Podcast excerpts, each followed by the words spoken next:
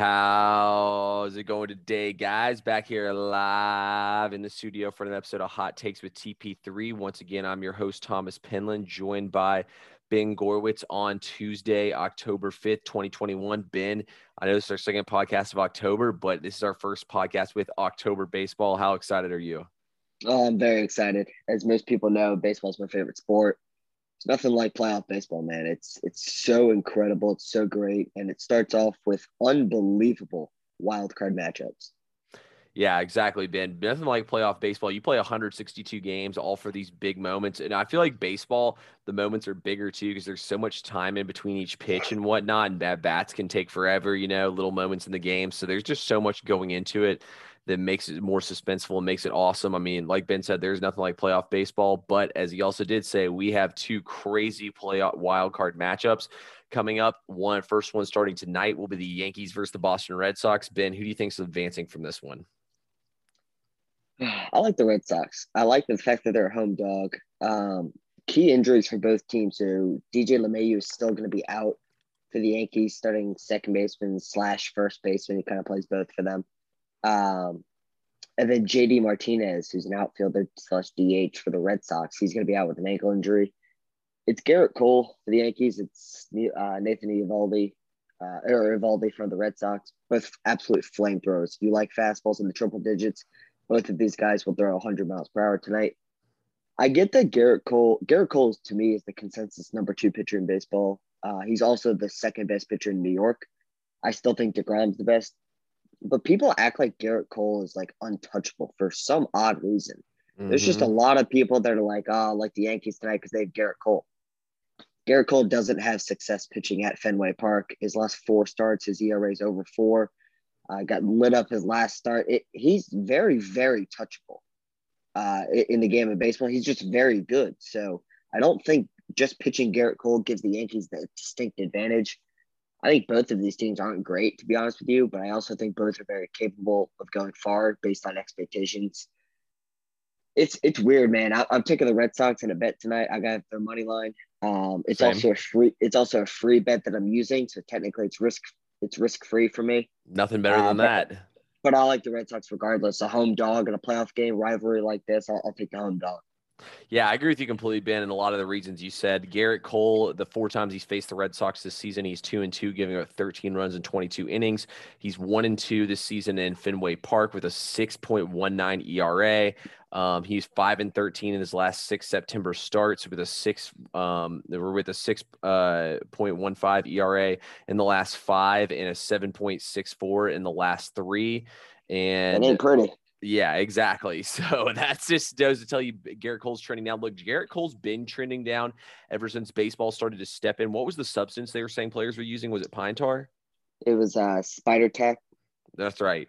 Ever since they started checking everybody for spider tack, he was one of the worst pitchers due to regression in the entire MLB. I mean, he literally went from the best play, pitcher in the MLB to a seven ERA, like we just said. So pretty bad there. Eovaldi, he got shelled his last outing versus the versus the Yankees, but he has pitched decently well against them, so I expect him to regress. So as you said, Ben, we're gonna go with the underdog here, a home dog in the playoffs, man, in an elimination game. Like you got to take it, but this is awesome, man. You get Red Sox Yankees, the best rivalry in the entire sport tonight in prime time, you know, on in MLB playoffs. I mean, how much better can it get? That just makes for an amazing postseason. Yeah, I also think the Red Sox have a managerial advantage. Uh, I think a lot of Yankees fans will even admit that they are not big fans of Aaron Boone. Mm-hmm. I think if the Yankees lose tonight, Aaron Boone has a very good chance to lose his job because the expectations are so high for the Yankees. And Boston brought back Alex Cora, who had tremendous success with them originally, went to the Astros. And yeah, there's a little bit of an asterisk, but he was a great coach, great bench coach for the Astros as well when they were uh, quote unquote cheating. So he's a guy that sustained a lot of success uh, Aaron Boone's success comes off like a pinch hit home run for the Yankees back in 2000 something. Uh, he doesn't have much success as a manager in pinstripes yet. Plus, I just I just don't like New York. Yeah, I'm with you too on that one. I don't like New York sports at all. Although I do like playing the Knicks in the playoffs. It's basically a free pass for the first round. Gotta love that. Um, anyway, let's talk about the second wild card matchup, and then we'll get into the divisional matchups and who Ben and I like to go to the World Series and win and why. Um, let's talk about here. We have the piping hot St. Louis Cardinals on the road at the Dodgers. Ben, who do you think's to win this one and why? I know the Dodgers have battled some injuries recently. Uh, Kershaw is now going to miss the playoffs. That might be an advantage or a disadvantage for other teams since his history is not great. But uh, Max Muncy's been a little banged up, and he's missing the game for sure. He is missing the game, um, and then I think someone else is banged up and is expected to play. I still don't think it matters. What's crazy is the Dodgers are the betting World Series favorite, and they're in the wild card game. It's a winner go home game, and they're still the favorite. Just by that logic, I'm going to take the Dodgers to win this game. Uh, I mean, Scherzer's going to be on the hill. Really, not that many. It's a very short list of pitchers I'd rather have other than Scherzer to pitch in a winner go home game. Honestly, he might be right behind DeGrom. The dude's an, an absolute animal on the mound. I, I just think the Dodgers are too much, man. It's even without a couple injuries, even Bellinger's been struggling. The fact that he's been to the postseason, it's probably three or four times now already. Just he can just light it up whenever. Um, you know, one of my favorite players on this team. I I know that I can call him my favorite because he's not going to be on there next year. Is Corey Seager. I don't think he'll be a Dodger next year the fact that they brought in Trea Turner. He was the World Series MVP. And this lineup's just so deep, the pitching so deep. I will say this: the Cardinals are not to be slept on. I saw a wild stat that the last time they uh, made the playoffs as a wild card, they had the exact same record on the road as they do this year, and they went to the World Series last year. If you believe in that kind of magic, you mentioned that they're the hottest team, one of the hottest teams in baseball. They were for a long time. I think they won 16 in a row lost one, and then won that next game. So the losing streak stopped at one. It's not a team you want to play in a winner go home game, but I still think even though Wainwright has pitched very, very well, there's a big advantage between pitching Wainwright versus Scherzer. I'm gonna go Scherzer every time. Yeah, and you know, I do love how Adam Wainwright has pitched in many big games in the past, and he has come up big for him many times. But I mean, Max Scherzer's been absolutely lights out since he went to the Dodgers. He's seven and zero oh with like a one three four ERA. I mean, he's absolutely untouchable. And Max Scherzer's a guy too who's won a World Series ring.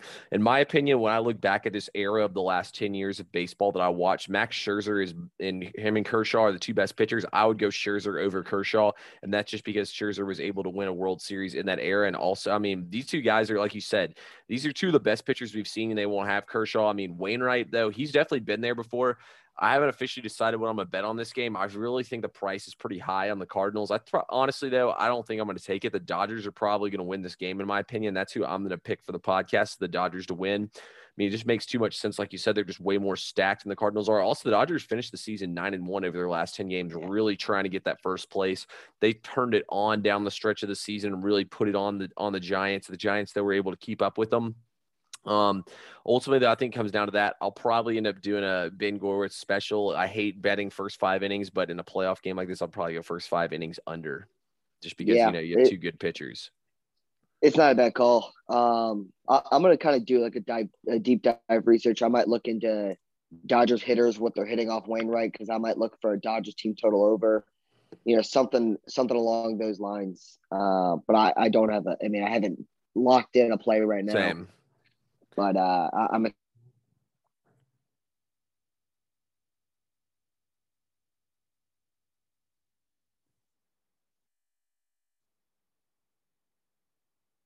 Ben, are you still there? I think I lost my Wi-Fi for a second.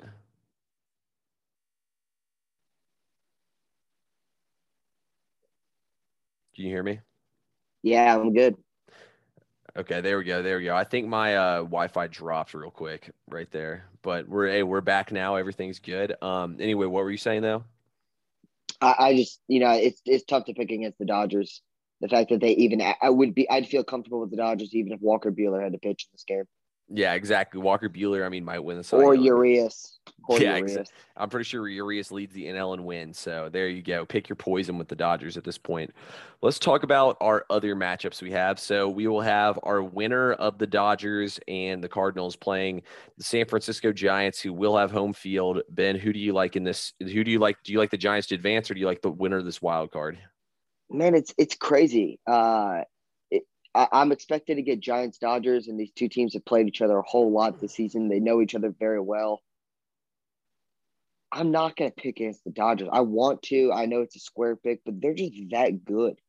And uh, I'm going to pick them all the way to reach the World Series. I think they're the best team in the National League. Even with a couple injuries, I still think they're the best team.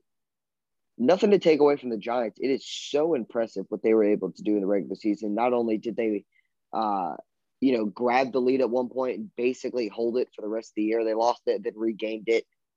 They won what was it 105 how many? They won 100 and uh 107 107 wins. That's so impressive uh, even if you don't win the world series winning 107 wins is something to be very proud of especially when you're projected to not make the playoffs by pretty much everyone. I, I think even local radio in san francisco probably didn't have this team winning 100 games so um, i'm going to pick the dodgers to, to beat the giants in that second round assuming the Dodgers uh, can get past the Cardinals.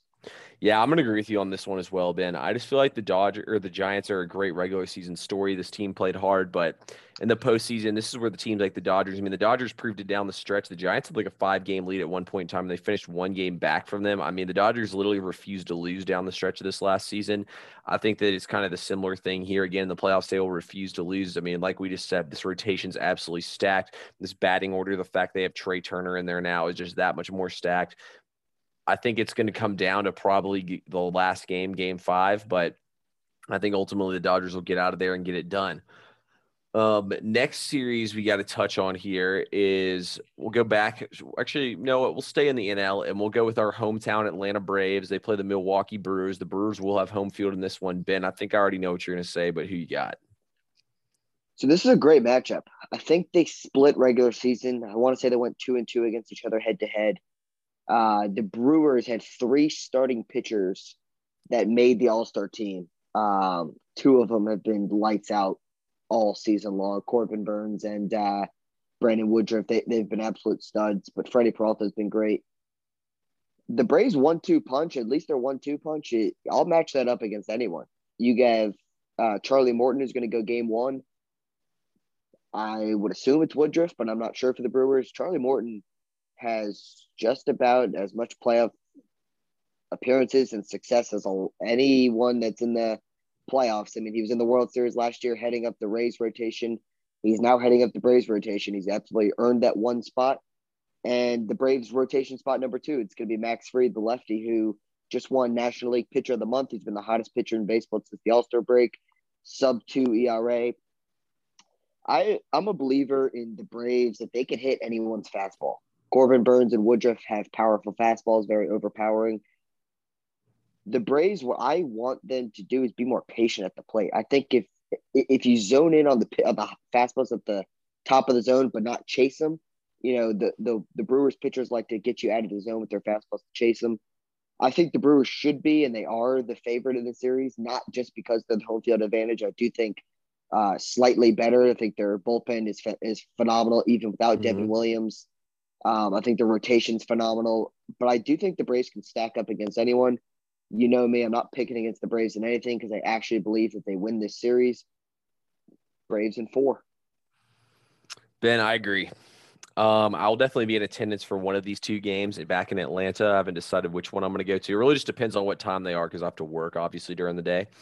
But I agree. I think that them not having Devin Williams is absolutely massive. This Brewers team has great pitching.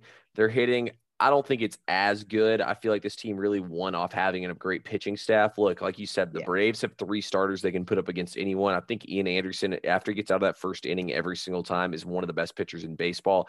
He's still he's young, along. Mm-hmm. Got playoff and, appearances. Yeah, he's been there before. I just think this Braves team, after everything they had to fight through to get up to be 500 and to get in these playoffs, nobody earned it or wanted it as much as we did. I just feel like we're the better team here. Um, don't get me wrong, we have a worse record, but I think we're really the better team here, and the Braves will find a way to get to that next round. I think that Austin Riley and Freddie Freeman I just feel like this is their team, man. They've taken over. Freddie started out the season obviously horribly, or else he'd probably be National League MVP. But Austin Riley has really been the one solid guy all season long for the Braves, and I think that here in these playoffs, he's going to kind of show. Didn't didn't Riley get snubbed from the All Star team? Riley did not make the All Star team. That's what I thought. Yeah, he got snubbed from the All Star team. It's time for him to take out his revenge and say, I should have been on this All Star team.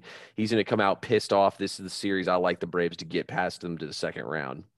Yeah, and you know what the last thing I'll point out is like, you know, everyone and everyone was right saying how Mhm. bad the division was, you know, this year, but let's not act like this was close. The Braves ended up winning this division by six and a half games. I'm not going to call a six and a half division winner, division lead being close because six and a half games is not close. So, listen, as you said, and I agree with you, the Braves absolutely earned this uh, division winner, division lead.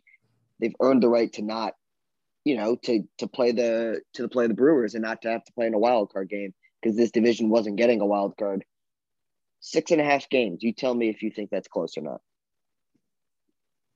Not even a close, not even a sweat down the stretch. I knew you knew the Phillies and the Mets would crumble because we're their daddy. Like I said it earlier this season on the podcast. It's just a fact. Um, yeah, you know, it's going to be a fun, fun way to see everything plays out in the NL. We'll get to our uh, World Series picks here in a little bit, but we got to go back over to the AL. Now we have the one seed Tampa Bay Rays who won exactly 100 games on the nose, and they will take on the winner of this Boston New York series. Look, Ben, I don't think it matters who won this series. The Rays whooped both these teams' asses up and down the field all season long. I expect nothing less. I expect the Rays to get done with either team in three games.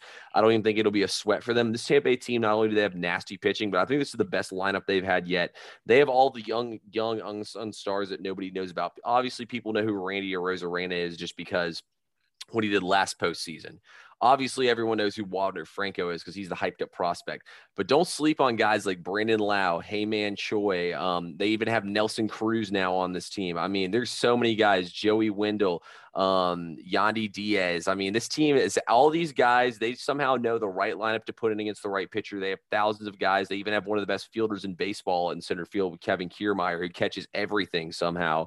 I mean, this team and this pitching, they're, they're just so good. I'm, I will say I'm a clown for this. I picked them to miss the playoffs. I felt like they lost too much. I mean, they even lost Glasnow, their ace, and still were not phased at all. The Rays whooped everyone's ass all regular season. I don't think any of it stops now. Rays win in three. Man, it's what they do, and it's it's crazy. Um, they've already announced their pitchers for the for the series, whether they face the Yankees or Red Sox. It's not changing for them. The three guys they listed out, they have a combined zero starts in the postseason, and it doesn't matter. If for some reason this organization has figured out the key to success and they've unlocked the door to it, they listen to this. So their major league team, you know, the the Rays, won the division. Their AAA team won the won the championship. Their double A team lost to the Mississippi Braves. Actually, shout out Mississippi Braves. Their single A team won the championship, and their high A or rookie ball team won the championship. Their organization knows success. They know how to get it done with a very, very small budget, even in a stadium where most of their fans don't care about them. It will be packed for the uh, postseason, even if it's a lot of away fans. That stadium, it'll be loud, it'll be energetic. They don't care. They don't care how many people are at their games. They don't care how many people doubt them. They don't care if you don't know, you know, if their pitchers don't have any playoff experience. They just win. It's amazing how they can just win. I'm not picking against them because they're going to play in division. Like I said, with the Dodgers Giants, these two teams know each other very well. As you mentioned, they've had a ton of success against both organizations. It's it, it's the Rays for me. Love it, Ben. Love how we both, you know, came to that same conclusion. I think it's pretty obvious in this one. The Tampa Bay's are so much better. Um, now in the Central. Yeah. Oh, by the way, I will say this too. We don't have all the chalk. We both picked the wild card to advance in the in the NL, and we picked the lower seed. And then now over here we're going with the chalk. So you know we're not Dodgers even, are Dodgers Hey. are still chalk. Hey, it's just like it's just like what I picked Lakers Nets for the NBA playoffs. I technically picked the two seed to play the seven, so it's not all chalk. Anyway, let's come over here where we have the Central and the West, which is the Astros versus the White Sox. Yeah. I'll start out with this one as well. Look, Ben pointed it out to me about midseason. I don't know why I didn't put two and two together, but he helped me put two and two together. The White Sox beat up on the Indians 80 and 82, the Tigers 70 and 85, the Royals 74 and 88, and the Twins 73 and 89. Look, none of those teams are abysmal, but what have all those teams have in, have in common is they all have losing records and play in their division. They beat up on those teams all season long. That's what the White Sox did. Look, outside after honestly, after Lance Lynn, I don't know about if I trust any of these starting pitchers. I'm not a huge fan of D- Dallas Keuchel. He gets hit all the time, especially the Astros. That's just the type of guy the Astros just absolutely shell. The Astros also dominated them in the regular season, and the Astros are the best team in baseball. Them in Tampa Bay when playing against winning teams, and then the Giants. Those are the three best teams in baseball season against winning teams. This Astros team, as much as we hate them, they've done it many times. They did it with the with the everything on their shoulders last year, which was kind of like an fu to everyone in baseball baseball, the fact they got in the playoffs and made the run they did. I expect nothing but the same. We're going to get a rematch once again, Astros versus Tampa Bay. I'm pretty confident that the Astros do away with the White Sox quick. Yeah, I mean Giolito is uh, he's a guy that has some overpowering stuff, but man, he can get lit up occasionally. Then Dylan Cease is another guy uh, from our area. Mm-hmm. Um, mm-hmm. You know, he's a guy overpowering fastball, but he, he's not. He doesn't have it all together. He kind of walk a couple people. The only thing that I'll say on the series, because I do agree with you that the Astros, uh, I like the Astros in, in, in this matchup. If the Astros start a lefty, it is a automatic bet on the White Sox. Automatic. So that means if game five, if the Astros are throwing a lefty, you can switch me back over from the Astros to the White Sox. If a lefty is on the mound, I am automatically on the White Sox. My my betting account already knows that. We're, we're in sync it, it puts the bet in automatically for me if they're facing a lefty. Yeah, I'm gonna have to second that one as well. But yes, okay, so we're both on the same page in the AL and in the NL. Let's uh, so Ben, go ahead and tell us, man, who you got playing in the World Series and who's winning.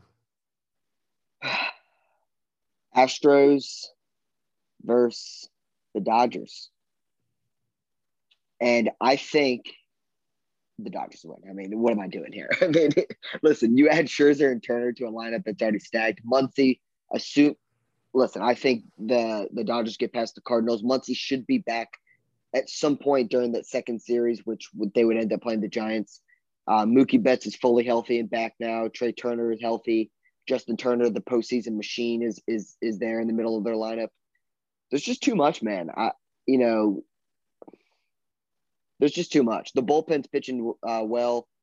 Kenley Jansen's back on track for them. It's there's too much there. I, I hate picking them, but I would rather pick them and be wrong than not pick them when it was so obvious to pick them. So I'm gonna go Dodgers Astros, which would be a repeat of a couple years ago. Yeah, as much as I hate it, I'm actually going to go with the Dodgers versus the Rays, and I'm going to go with the rematch here.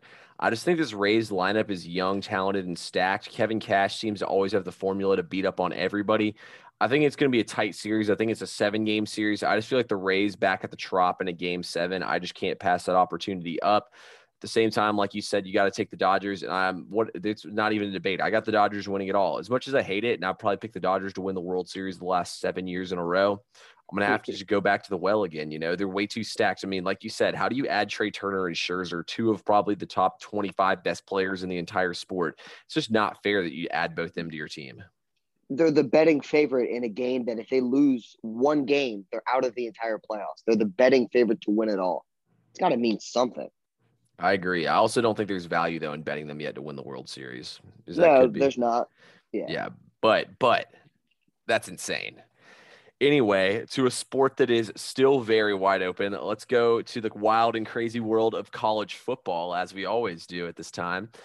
Ben, as always, it was a wild and crazy weekend. We had five of the top 12 teams go down in shocking fashion. I mean, Florida yeah. outgains Kentucky by 200 yards and still loses the game. It was almost kind of funny. They in the post game interview, they asked Dan Mullen, "Do you think you got out coached here?" I mean, no coach wants to hear that question, let alone Dan Mullen throws his hands up. I mean, we outgained him by 200 yards in his southern accent. It was actually hilarious listening to him say that. But I mean, you have Florida go down, we have Oregon go down, Notre Dame go down. Um, who else am I missing right now? Um, I don't know who else I'm missing off the top of my head. Anyway, let's talk about the biggest one going down here, and that is the Oregon Ducks, Ben. What happened to Oregon, and do you think that they will have a chance to get back in, or is their chances dead?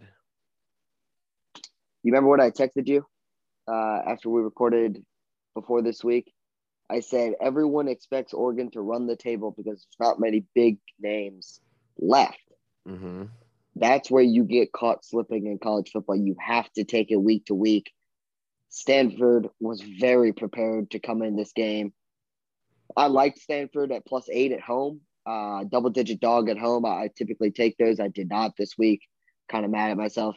I don't consider myself a handicapper. I know that you do. That's why you tweet out your picks and I don't. I have been very cold in college football. It's because It's I haven't tough. sticked with I haven't stuck stuck with my gut. Stanford was my gut. Listen, I never was that excited about Anthony Brown playing quarterback at Oregon. I don't think he's the difference maker for them. I think the what the athletes they have on defense, the playmakers around Anthony Brown, the fact that he's the type of quarterback that limits mistakes helps them. CJ Verdell, their top running back, went out in this game and their offense was not explosive anymore. It, You Mhm. take away the running game, and Anthony Brown cannot win a game with his arm if it's just his arm. He's a good runner. He's got a good run game. He throws accurate passes, but he's got to throw the ball downfield. It just didn't work, and they got caught slipping on the road in a in a conference play. To answer your second part, I still think Oregon had. I don't think like their season's just you're going to run it off and they're out of it. They still have one of the best wins in college football, which is at Ohio State. I know Ohio State hasn't looked great week to week, but they're starting to look better and better. Ohio State, I know Iowa's undefeated. I know Penn State's undefeated. They play each other this week. I know Michigan's undefeated. Ohio State, if you ask me, is still the favorite to win the Big. Always does. Will start to knock each other out starting this week. Iowa and Penn State, one of them will not be undefeated anymore. I think if you play Ohio State once again, I don't Big Ten. If Ohio State wins the Big Ten, that helps Oregon's chances as long as they win the Pac 12. Yeah, I agree with you completely, Ben. There's still a lot to play out here. Oregon definitely should have the tiebreaker over Ohio State if it comes down to it. Look, Should, they but the definitely Big should. Ten Big Ten championship will be a lot more valuable than the Pac 12 championship because of the teams. No, I do agree with that. Now that is a that is a very good point you made right there. Both teams still have, or I guess Ohio State really has some hard games left. Iowa and Penn State obviously play each other this week, as you alluded to. Look, at the end of the day, I think we're going to be in a situation where everyone, including either Georgia or Alabama, has one loss. Georgia and Alabama will have to play each other. That'll be the one blemish for each other. And look, I think there's absolutely if the if the committee's goal is to get the best four teams in there, I think there's no way that they don't not give another chance to Georgia or Alabama, whoever loses. I think you have to put them in there if they're only losses in the SEC championship. I think there's no way you leave them out. I think it's absolutely ridiculous if you do. And they won't go, and they if if they're one and two playing in the SEC championship, let's say Georgia's two, just because that's how it is now. If Georgia loses, they're not going to go to four No. because that means you get the rematch in the semifinal. They don't want their, they don't want rematches in back to back weeks. So if Georgia and Bama are undefeated going into the SEC championship, you can pretty much boycott the game. It literally has no meaning at all. The loser Yeah. goes. To, the loser goes to three. No, that actually that is a very good point, Ben. The game will have no meaning at all for sure. The set my second point is here that I make is I think that at the end of the day that Oregon is still going to have a leg up here because if Ohio State runs the table and wins the Big 10 and wins out here, even if Ohio State with mm. two losses wins the Big 10, they're going to have that to hold over their head that they were able to beat Ohio State, which is huge.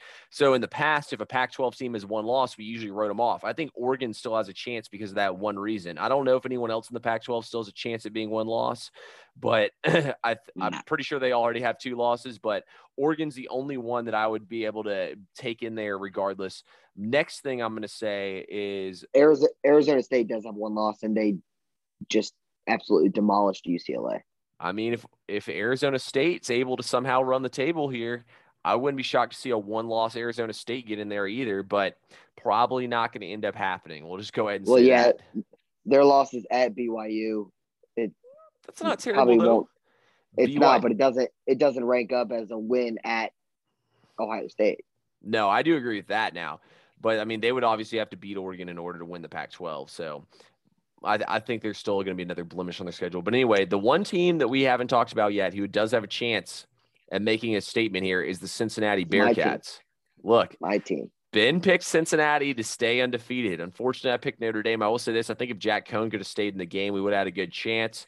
Um, they had some timely turnovers, but look, you can't blame any of that on Cincinnati. They've done their job. They've done everything they had to do. People are keep trying to say, "Oh, well, Indiana." I mean, Indiana was a top twenty-five team when the season started. That's basically all the people who who did the college football polls to start the season off calling themselves idiots by just counting Cincinnati. I think you have to look at Cincinnati as doing what they do, which is going undefeated. Now, there has been group five teams in the past that have been able to do what Cincinnati does, where they beat FBS opponents. I think it was East Carolina, and then they turn around and lose to a team that's in that conference and that completely wipes out their chances. I think the Cincinnati team's different, though. I think they have a chance to run the table, and I really do think at the end of the day, in the state everything's in. I mean, Penn State and Ohio State and Iowa are for sure going to lose. Out of those teams, only one of those teams has a shot to go with one loss. Oregon's going to have at least one loss, we know so far. Oklahoma obviously hasn't lost yet. Hard to believe they go through the season without a loss. I feel like at the end of the day, that if everybody has one loss, except for one team, you got to put Cincinnati in there, man. I just feel like Cincinnati, they've done their job. I mean, it's not their fault. They, I mean, th- I believe they are joining the Big 12 in like two years. It's not their fault that they're not there yet. They went ahead, they scheduled Notre Dame, who's usually a juggernaut. They went ahead and scheduled Indiana, who was a top 25 team last year. I believe they were a top 12 team last year. They scheduled a good Indiana team. I mean, they've done their job. Put them in. They won at Notre Dame, too. Mm-hmm. I mean, that's that's impressive. I don't care how good the Notre Dame team is; it's still at Notre Dame. That was that was the biggest game in their program history, and they showed up and dominated. I, the score wasn't even indication of how I much agree. how much Cincinnati outplayed Notre Dame. And I'm looking at their schedule right now. They play there's like tougher games left. Um, so Central Florida's not that good this year. So I'll go at Tulane and then home against SMU. Those are pretty much their two kind of gotcha games that, that could get them left. But listen, Mhm. they're as real as real gets. Their defense is going to have a lot of guys drafted to the NFL within the next two years. Um, their quarterback Desmond Ridder is he's very good for college football. I don't know where he'll end up in the NFL, but he's very good. He does his role very well. He knows when to escape the pocket. He runs hard. Listen, he talked the talk. He said, uh, you know, someone asked him. I think the offensive coordinator was telling him it's going to be loud at Notre Dame. He said it won't be loud for very long. I mean, he he played very well in that game. You should be impressed with Desmond Ridder. He did it last year, uh, and he's doing it again this year. Luke Fickell's a tremendous coach. They have tremendous assets in in uh, in terms of players that fit Luke Fickell. They obviously love playing for him. They play hard every week. I, I think if Cincinnati's undefeated, and Coastal Carolina is another team that kind of had an outside window chance this year. I'm just I'm looking at their schedule now. It doesn't even come close to ranking up against Cincinnati's. Cincinnati has a very good chance if they're undefeated, because I don't think if Oklahoma has one loss and wins the Big 12, I don't think their resume stacks up against Cincinnati's. If if Cincinnati's undefeated, the Big 12 is not doing many favors for Oklahoma's resume. The the Big 10 looks good for now for Ohio State's resume if they win out, but it's going to beat each other up. The Pac-12 is not doing Oregon many favors. It is what it is at this point. The SEC is getting two teams in.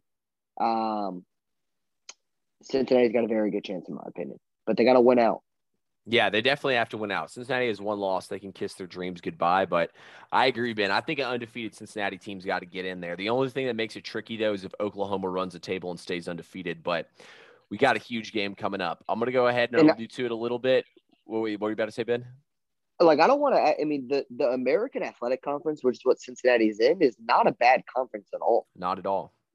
I mean, you have SMU is currently five and zero. They are ranked number twenty four. They beat TCU Hu- as well. They beat TCU. Good point. You have four and one Houston. You have a Memphis team who's only three and two, but they could upset a lot of teams. They beat East Carolina is State. not a East Carolina's not a bad program. So I mean, it's it's not a bad conference. I, you can really say that this is just as good as the Pac-12 no, and I- the Big 12. I agree with you completely, Ben. I don't think it's going to be an easy road either. I mean, that's that Cincinnati SMU game. That'll be a great game to watch. I mean, that'll honestly that game might get college game day. I mean, that's going to be a crazy matchup. So, If they're both undefeated going into it, oh yeah, Yeah. that would be sick. I think a couple years ago we had SMU versus Memphis where they're both undefeated and they got college game day, which was kind of a sick matchup. So yeah, it's gonna be fun to see how everything plays out with that. Um, absolutely massive weekend of college football coming up this weekend. We have a huge one. I can't wait. By the way, the two top 10 teams that lost that we, or that we forgot about was Ole Miss and Arkansas. Just didn't think about it because those games were so uncompetitive and they're uh, un- properly ranked. Well, those two teams play each other this week just to add to how awesome that this week's. I mean, this honestly, I said last week would be the best weekend of college football of the year. I think I lied. I think it might be this weekend. So we have an absolutely just awesome matchups all across the board. Hopefully they're more competitive as I was extremely disappointed in the lack of competitive. It was kind of funny, Ben. We watched college football from 12 o'clock until probably I went to, I couldn't make it through the whole Arizona State game. I went to bed in the third quarter, but think about it. We watched college football all day, and it took until 9 p.m. to get a competitive game when we got LSU and Auburn. I mean, it took till 9 freaking p.m. to get a competitive game. I was making that joke to somebody else. It was the most disappointingly, uh, potentially huge day of college football there's been in a while. So, anyway. Yeah, I mean, not great, but you yeah. know, well, Cincinnati Notre Dame. I guess the score was competitive, but the game, yeah, the Notre game Dame was, didn't really move the football. Yeah, and once Jack Coan went out, you knew it was game over. But I mean, the game was already over by the time he got went out anyway. They picked him off in the end zone on the first drive. But anyway, let's talk talk about a little NFL here. So Ben, there's lots of big storylines. I guess we'll start out with the biggest one in the sport that has grown even larger today. Former Ohio State head coach, current Jacksonville Jaguars head coach, Urban Meyer was caught in a bar with a girl dancing on him. Um, this is wrong Not for a lot of reasons yeah, not his wife. This is wrong for a lot of reasons. First off, your team just lost on Sunday, and you're out at a bar getting drunk with college girls dancing on you, no, they and lo- you're married. Thursday. Yeah, they, on Thursday. Thursday night. Yeah. yeah, yeah, that's what I meant. Thursday night, and I mean, it, is you have a you have a wife, and you're supposed to be the leader of men. It just looked bad in general to start out with that. I'm gonna start off with that. My next thing is gonna be this is something for you to think about, Ben. I haven't told anybody I've been thinking about this one. I haven't paid attention, so I hope no one else said it because I like to think that I'm the originator of this. Is this Urban Meyer's way of forcing his way out of Jacksonville without completely quitting on the team and moving on to USC. I don't know if you've heard that theory or not, but it very well could because I mean that feels absolutely reckless in seeing him do it. Obviously, you hear rumors of all kinds of college football coaches doing that with college girls, but you don't see it that openly like that as Urban Meyer was. Now, who knows? He could have been pretty drunk, but I mean that just seemed reckless. But I'm gonna go ahead and say this: I think we both agreed that we thought Urban Meyer was the wrong hire in Jacksonville. We both felt like, you know, it could work out, but the probability of it not working is too much. And at the end of the day, I just don't think he's the right guy there in Jacksonville. I think there's a lot of turmoil. I think there's a lot of pressure on him to win. And quite frankly, the defense sucks. Literally, this team is Trevor Lawrence is solid, James Robinson solid, the receivers are solid. The offensive line and defense is absolutely horrible. It's pretty hard for a guy like Urban Meyer who has almost no NFL experience to succeed with that. It's just a tough situation. And I feel bad for Urban Meyer. You know, it was wrong place, wrong time that he get got exposed like that. Don't but at the feel same bad. time, don't feel bad for him. It's just don't foolish. ever feel bad for him. Do not ever feel bad for that man. He makes his own decisions. He's a grown man. He's always been a scumbag. He still is a scumbag. That's who he is. Great yeah. college football coach. If he wants to return to college football, wherever he goes, that program will immediately be very, very good because he knows how to coach in college. But he's a scumbag of a, of a human being. Um, I was listening to the Pat McAfee show today. It's uh, Pat McAfee and AJ Hawk two former NFL players, yep. two f- former very, very good NFL players. Pat McAfee had asked AJ Hawk, Have you ever seen a coach not get back on the charter plane? Both of their answers were no. Now, Pat McAfee said, I have seen players ask coaches, Hey, do I have permission to, st-? you know, if you have family, this and that. Mm-hmm. Pat McAfee told a funny story that I won't share here uh, about him getting off a team plane one time after a Thursday night game uh, as a player, but he, they've both said they've never seen a coach do this. So that makes Urban Meyer a first. You don't want to be a first in anything in, in that category. Number two, when he was not coaching, when he took the year off to, you know, be a family man, his words, not mine, he was working for Fox Sports doing college football, their halftime show. Criteria to examine for struggling teams, according to Urban Meyer. There's three things he listed out. You let me know how well he's doing with all three of these. I'll start with number one trust issues. What's the trust like in Jacksonville? Eh. Number two, dysfunctional environment. Is it functional? Eh.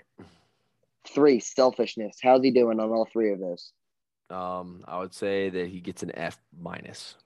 Um, now, now I'm gonna list a couple things. I'll do it real quickly. Events that have happened since he took the job in Jacksonville. He hired good friend of his, Chris Doyle, as the team's director of sports performance. Doyle was then accused of making racist comments and belittling players during his time at Iowa. He received heavy backlash. He did not get fired. He resigned. That's not a good look. He then signed Tim Tebow as a tight end. All it did was cause distractions, and uh, and he took reps. All it did was get Tim Tebow's name. He cut him a few weeks later. Drafted a running back in the first round, despite having James Robinson, who's one of the better running backs in football. I have come on to say that the running back is the most useless position in football. He signed a first round pick when he, it was not needed. I get that They both played at Clemson, Etienne and Lawrence. Maybe he wants that connection. It was a waste of a pick. He might be a good player. They needed an offensive line or a defensive player there. He then openly admitted that he, meaning Urban Meyer, openly admitting that he was hoping to draft Kadarius Toney with the pick they used on Travis Etienne. I wouldn't I wouldn't say him and the GM agreed on that pick. He then told reporters that he cut players due to their vaccine status. The NFL Players Association opened an investigation on those comments. He I don't really care about this one, but he he openly said there was a quarterback competition between Trevor Lawrence and Minshew. Minshew was getting first team reps, which were taking away from Trevor Lawrence. He then traded Minshew a couple weeks later. They traded the number nine overall pick from just last year. His, it was CJ Henderson. The team is currently 0 and 4. He didn't travel back with the team. The viral photos, and then the owner released a statement that Urban needs to gain the trust back of the players. I'd fire him right now. There's nothing he's doing for the team. There's nothing. He's done nothing successful in his time in Jacksonville. He's been an utter and complete failure. I would embarrass him by firing him right now because you know deep down he doesn't give a shit if you fire him right now. He'll take the couple months off to be a family man. That's in quotes for the people that can't see me. And he'll go he'll go back to college and act like nothing ever happened because that's what he always does. Ladies and gentlemen, that is Ben Gorwitz right there. Ben, I think that is the best segment I've heard you ever do. Like you you literally made me not even think twice about giving Urban Meyer a second chance. You said that to Khan right now, I guarantee you he would fire him. I mean, uh, there's no way to argue he's a Hall of, what you said. He's a Hall of Fame coach. Hall of Fame coach. No mm-hmm. doubt about it. But, but he's, he's, not, not a good human being. No, he's not a good human being and he's not a good NFL coach. Ben and I were texting today and we both agreed that this should be Joe Brady's job and everything going on this season and last season and the season before that all back up Joe Brady is to be the next Jags head coach. We'll get back to discussing this once he gets fired, but let's put it this way: Urban Meyer should be out of there. That was a terrible move. And, and I'll, I'll comment just real quick on Joe Brady. The last three quarterbacks he's worked with, he took Joe Burrow, who had a average to good junior season, to having one of the best seasons in college football history and winning a national championship with Joe Burrow. Uh, then he went to the NFL, took an offensive coordinator job with the Panthers, made Teddy Bridgewater. Not only did he get Teddy Bridgewater a good contract with Denver, they're I off top of my head, I'm not sure what they're paying him, but he turned Teddy Bridgewater into a starting quarterback once he kept him as a starting quarterback. They were also very good at covering the spread. Shout out Matt Rhule on that as well. Then he gets Sam Darnold, who does nothing successful in New York. And Sam Darnold's currently leading the NFL in rushing touchdowns as a quarterback. And the Panthers are three and one playing great football, also covering the spread in every week except for this past week. He obviously knows what he's doing with working with quarterbacks. Why would you not pair him up with the guy that everyone thinks is a god in Trevor Lawrence? Yeah, it, it makes too much sense, honestly. Don't tell him that. It makes it makes way too much sense. Anyway, let's uh talk about some stuff that happened on the field this week. And yeah. I think the first one I want to make here quickly before we get to my biggest point of this entire podcast with NFL wise. Ben, Big Ben looks absolutely terrible. I mean, it's time. I don't know what it's Mike time to hang him up. Yeah, Mike Tomlin released a statement earlier today and said he puts us in the best situation to win. I mean, Big Ben looked absolutely terrible in this game. This Steelers offense, they got a big play for a touchdown. Other than that, they didn't score. They scored three points and then scored a touchdown in the fourth quarter during garbage time. Big Ben was 26 for 14 or 26 for 40 for t- 232 yards, a touchdown, and interception. Those stats don't do him justice. He was absolutely awful out there. I mean, it just looks terrible. He looks like he looks worse than Peyton Manning did that last season he was playing when he shouldn't be playing anymore. That's what Big Ben looks like out there. But honestly, he looks worse, worse than Drew Brees did. Yeah, he looks Big Ben is, is looks worse than Manning and Brees did in that final season. I mean, those guys at least had good defenses and could give their defenses a chance to win in the game. Ben can't even do that for him. He's a turnover machine. He also had a fumble as well that led to a quick Packers score. Not only is a turnover machine, but he can't throw the ball down the field anymore. Ben, do you not agree with me? Time to get him the hell out of there. Yeah, and I agree with you. And there's also if you play Haskins and he stinks as well, then maybe you try. Well, you really already you already know what you have with Rudolph. He's been with that organization Horrible. for a couple years. But if you if you find Haskins and he sucks, that tells you that he's not your option for the future either. Because Big Ben is obviously done after this year. You can't. The Steelers are too proud of an organization. You cannot let Ben retire and not have a quarterback plan after this. You cannot. If their plan is to let Big Ben ride out the rest of the year and struggle with him and just be bad, and then you're just going to start Haskins next year. What if he's bad through the first three games? Th- then you've accomplished absolutely nothing. So I would at least see what you got with Haskins. If he's bad, then you got to find a quarterback because Mason Rudolph is not a franchise quarterback either. You don't have one on the roster at that point. If you think you can just luck into free agency and, and just find your guy, you know, there's a guy, there's one guy that can really, you can snap your fingers, put him in any organization. He plays for the Green Bay Packers. Wow. That's it. Wow. That's it. Imagine that. Wow. You can look at Denver as a great example. I know that the Steelers, there's probably a lot more players who would play for the Steelers organization over Denver just because of the Steelers are their fans are everywhere. Although Denver's a pretty prideful organization. Denver has really, really struggled in the free agency and in the draft with quarterbacks. It's not easy to just go out and find a guy like like the Steelers are. What their plan looks like right now, they could be bad for a while if, if they don't have a quarterback plan. Hey, Matt Ryan could be available. Um, anyway, will be will be available. Yeah, will be available here very soon. Um, Kirk, Kirk Cousins could be available too. Kirk Cousins. I mean, he didn't play well this last week, but Kirk Cousins had been balling before that. But anyway, they're man, gonna blow speak, it up. Speak. Vikings oh, they are gonna blow it up. Definitely. Zimmer's gonna be gone. They're blowing everything up. No, it's definitely about that time if the season continues the way it is. Um, speaking of quarterbacks, though, the rookie quarterbacks, Ben and I talked about how awful they were last week. Rookie quarterbacks, 4 0 against the spread. Obviously, Mac Jones and uh, Trevor Lawrence coming up short. But we do have Yeah. Zach Wilson and Justin Fields getting their first NFL victories, starting a full game for Justin Fields because he technically came in relief against the Bengals and won. But these guys finally got some wins, Ben. Um, look, I'm going to say this. I was most impressed with Mac Jones. Don't get me wrong, it was pouring down rain and it was a sloppy, ugly game, but he was still under pressure that entire game. He has no real weapons in his offense, and him and Belichick found a way to move the ball up and down the field this entire game.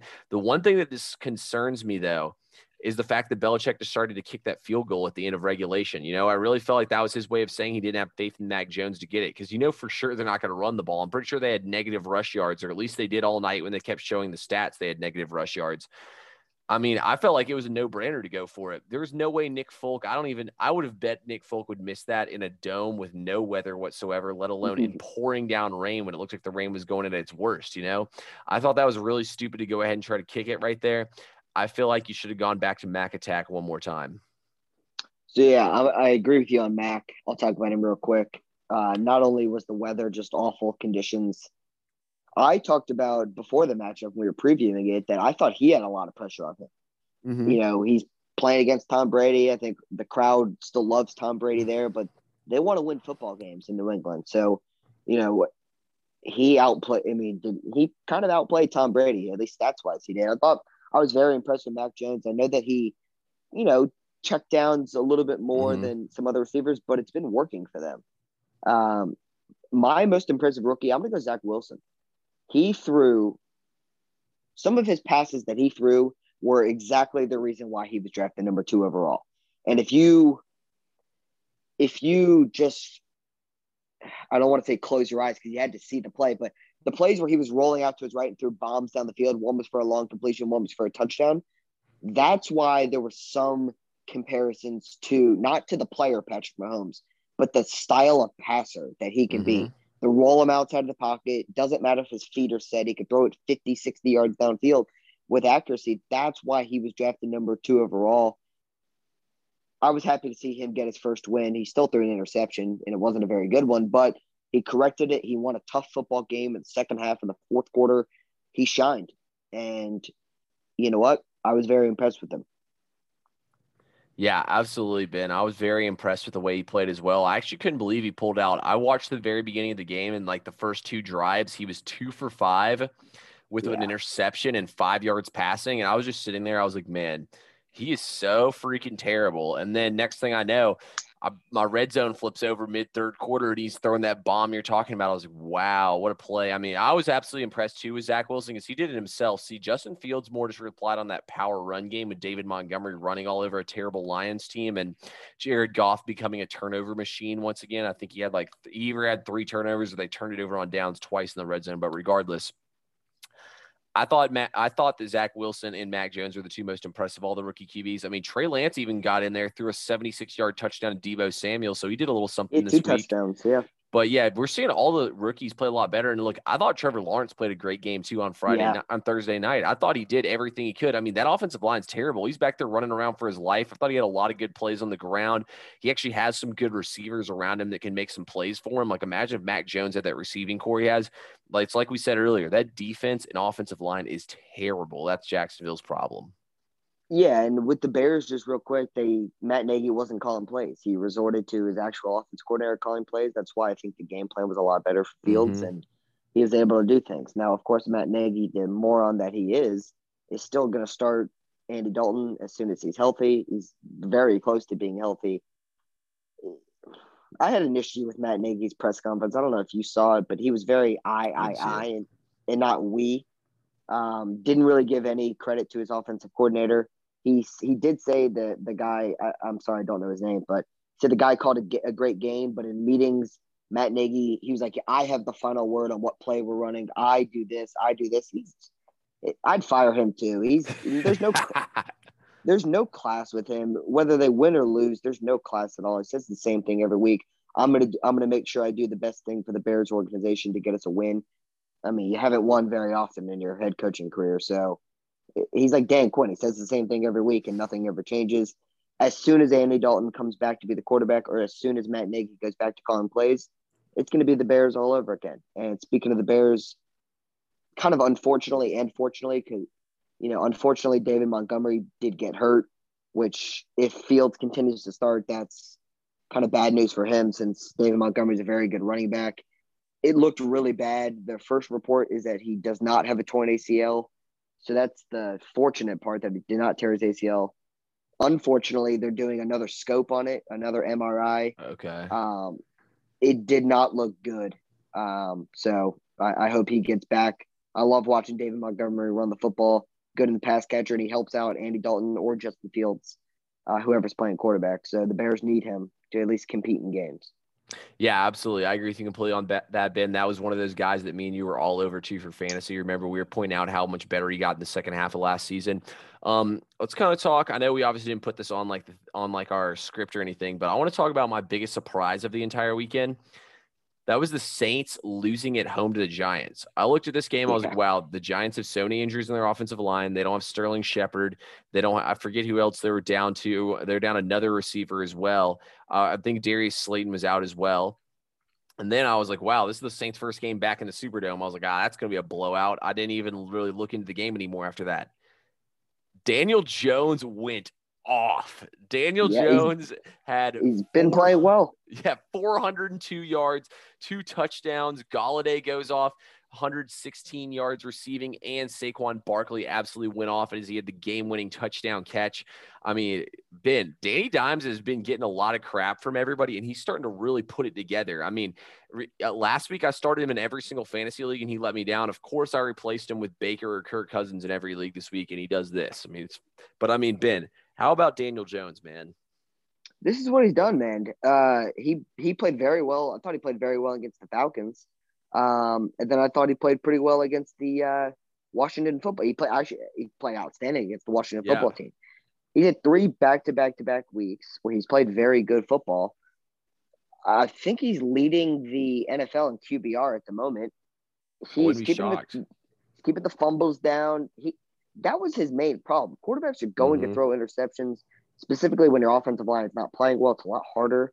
His offensive line has been outstanding the last couple of weeks, and so have Daniel Jones's numbers. It's a direct correlation.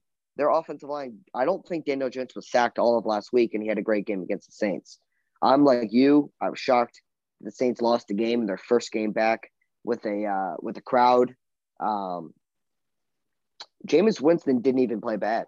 Kamara had a good game. It was just they just couldn't stop Danny Dimes, and it comes back to whether you like the NFL rules or not. Giants got the ball first in uh, overtime. They had the first shot at it, and they ended up winning the football game. I've been very impressed with Daniel Jones. My worry, if I was a Giants fan, was he's looking good now. Does that mean we sign him and go through this cycle all over again? I personally think the main Giants problem, and I've gotten this from my friends who are actual Giants fans, Jason Garrett's the issue. The the play calling's not aggressive enough. Um, I, they think Daniel Jones can do even more. And unfortunately, the Giants head coach is a defensive minded guy. So he doesn't really have much say or probably doesn't know what to say and to step in with Jason Garrett. But from what I've gathered from Giants fans that I know, they want to see the offense get even more aggressive. Jason Garrett's probably not going to change much. He is so vanilla. I, I want to go back to his Dallas Cowboys record when he was head coach. Mm-hmm. He was like, at one point, he was like, I don't know, like 50 and 50 as a head coach. Like he's as vanilla as 500 as he gets. And there's not much creativity in his offensive play calls. Saquon looked good though. Yeah, I agree. No, I agree with you completely on that. Saquon is back. Danny Dimes is finally arrived. This Giants team, I mean, even though they're one and three, that was a massive win. Yeah, defense not bad there at all. Ben, one that I think I don't remember if we talked about it or not on the podcast, but this is one that we are kind of on point with whenever the Panthers play an actually good team, they will get exposed. Sam Darnold and company definitely got exposed. Don't get me wrong, they made this game look close because they scored 14 points in a fourth quarter that were absolutely meaningless points as they were garbage time points. But how about this Dallas defense, man? This Dallas defense yeah. is legit it honestly pisses me off because Dan Quinn was so bad coaching defense while he's in Atlanta. Clearly shows you that he couldn't handle both the head coach and defensive coach um, responsibilities. He should only do one or the other. Um, but I mean, how about this Dallas defense? Micah Parsons and Trevon Diggs are the biggest difference makers, and they're the rookies. Or I guess Diggs is a second year player, but yeah, Diggs is second year. But it, you know, I I watched him in Alabama. Um, you obviously can guess who his brother is. Stefon. One of the top receivers. Yeah, one of the top receivers in the NFL man, he's special. He, he's getting put in the right opportunities. You know, he was a wide receiver when he first got to Alabama. Yep. And the the room was a little too crowded, so Saban ended up flipping him to cornerback, and it's worked out ever since. I mean, he was a terrific corner once he kind of learned the position. Took him a little while. I think his junior and senior year at Alabama, he had very good years. Dallas took a chance on him, and it's worked out. I mean, right now he's the favorite to win Defensive Player of the Year. Obviously, it's insanely early, but you can put him up there in one of the top cornerbacks in the NFL. Right now, he's number one, maybe co A, co B with Jalen Ramsey, but he's one of the best in the NFL. He's getting his hands on the football. Micah Parsons, honestly, I had him as my defensive rookie of the year. Mm-hmm. He deserves so much more praise for what he's doing than I think people realize. He is not a defensive end. Not at all. Never was. And he is succeeding at it very, very well against the run. And he's getting pressure on the quarterback he's just so athletic. He's so fast. Um, major major credit, major props to him for for being willing to switch the position when a team needs him. It's still have that dog mentality to just go fight. It, he's given up weight. Like these offensive linemen probably have a decent amount of weight on him. It's not mattering. He he's in really almost in every single play, whether he's lined up on the line or at linebacker. This Dallas defense is special. It helps that the division's not great, so I think their defense will look really, really good in in division since Washington, New York, and um, why am I forgetting the last Philly. Name? Philly. None of those teams have an explosive offense, but so far so good with the Dallas defense. We'll see if they can keep it going. Their offense is ooh, lights out, man. Oh yeah, that offense is nasty. Been another team that has a nasty offense, and it might even be more impressive that they're three and zero oh this season on the road, four and zero oh overall. Is a team I know you wanted to talk about, Arizona Cardinals. Ben, what's making the Cardinals so good this season? It's uh, it's Kyler Murray's taken the next step. He he's been he's been really good since he stepped in the league. Now it's he's got a better understanding, I think, of of what to do when he's outside the pocket. He literally is taking no hits at all this year. He is scampering outside of the pocket. He is sliding. I've mentioned this multiple times. He's a former baseball player. He's got drafted twice. He's got a very good baseball slide. Some quarterbacks don't know how to do that. He gets down whenever he can. He does not like to take hits. He's insanely tough to sack. AJ Green's been a difference maker on the outside. DeAndre Hopkins hasn't even been fully healthy, and this receiving corps has been great. Man, he he scampers around like it's it's the easiest thing for him, and that's the biggest thing from college to pro is people think that they're faster when they get, you know, you, you were faster than everyone in college football. So you think you can be faster than everyone? Like there's a lot of defensive ends who are faster than quarterbacks in the NFL. No one can even lay a finger on Kyler Murray. He's that special. I still not only is the division really hard, I still am not 100% of a believer in Cliff Kingsbury when it comes down to big game coaching mm-hmm. situations. So I still think if you ask me who's the best team in the NFC, specifically in this division, I still think it's the Rams. But the Arizona Cardinals are off to a great start. They're a lot of fun to watch. I am Team Kyler Murray 100% of the way. Yeah, Ben, I agree with you completely on this one. Kyler Murray is taking the next step in his kind of maturation as a quarterback. Look, Kyler Murray was dominating the league last year. He's probably the league MVP until he got hurt. I think that had to do a lot of it. As long as he can stay healthy, this team's gonna be great. We both said we like the way this team was made. They have great pass rushers with Chandler Jones and with uh um, JJ. JJ, yeah, JJ Watt. They have secondary that flies around and makes plays. That's the way you build a team in the NFL. It's a lot of how the Chargers looked last night. Why I like the Chargers so much as well. Yeah. Hey Ben, your team looked good last night, man. That was Ben's sleeper team to make the playoffs. I didn't have them in yet. Um, yeah, but I was stupid and bet against them. Why did I do that? I've been saying there's at least three episodes on this pod, on, on our podcast where I've said I love the Chargers, love the Chargers, love the Chargers. I picked against them. So I was an idiot on that. Shout out to the Chargers; they look great. Hey, trust me, it happens, Ben. I was I took your advice and bet with them last night. But yeah, I love what this Arizona team. Honestly, the thing that makes this Arizona team so scary is the playmakers they have. Chase Edmonds is basically another wide receiver. Then you have James Conner if you need to run it between the tackles. But I mean, you have basically four wide receivers, and one of them has happened to be DeAndre Hopkins. Rondale Moore looks like an absolute stud as a rookie. This team's pretty hard to stop It's pretty much pick your poison at this point with them. I think that this Cardinals team is going to be really good. I mean, we both picked them to make the playoffs. So team's looking on point as of right now. Um, ben, anything else you want to talk about before we get out of here? I'm not sure if I did have them in my. Did I have them in in my playoffs? I can check real quick. Yeah, I'm, I'm not, not, sure, if I did. I know I picked them. I don't know if I picked Seattle or not. I'm pretty sure I, I have. I did not. I have Seattle. Okay which it's a must win game for my prediction for them to make the playoffs this Thursday night. They play the Rams, must win for them. Yeah, absolutely must win for them. It's gonna be a crazy game. Um, don't forget, guys, Russell Wilson and the Seahawks are the best primetime team in all of NFL. Keep that in mind when you want to bet on a public side with the Rams there. That's gonna be all I'm gonna say on that one. Yeah, but how? what's the defense like? sometimes it just some sometimes you just got to let Russ cook. When the Seahawks are at home in prime time, which is this situation, just let Russ cook, baby. Ben, let's get up out of here today. It's been another great podcast. We have an absolutely massive podcast coming this weekend, massive one coming Friday. Be probably five college football games on there, maybe talking a little MLB playoffs. Since we got our Braves in there, Ben's doing the tomahawk chop right now. And on top of that, we got a whole another NFL slate that includes the Bills versus the Chiefs on Sunday Night Football. So doesn't get much better than that. We'll see everyone later.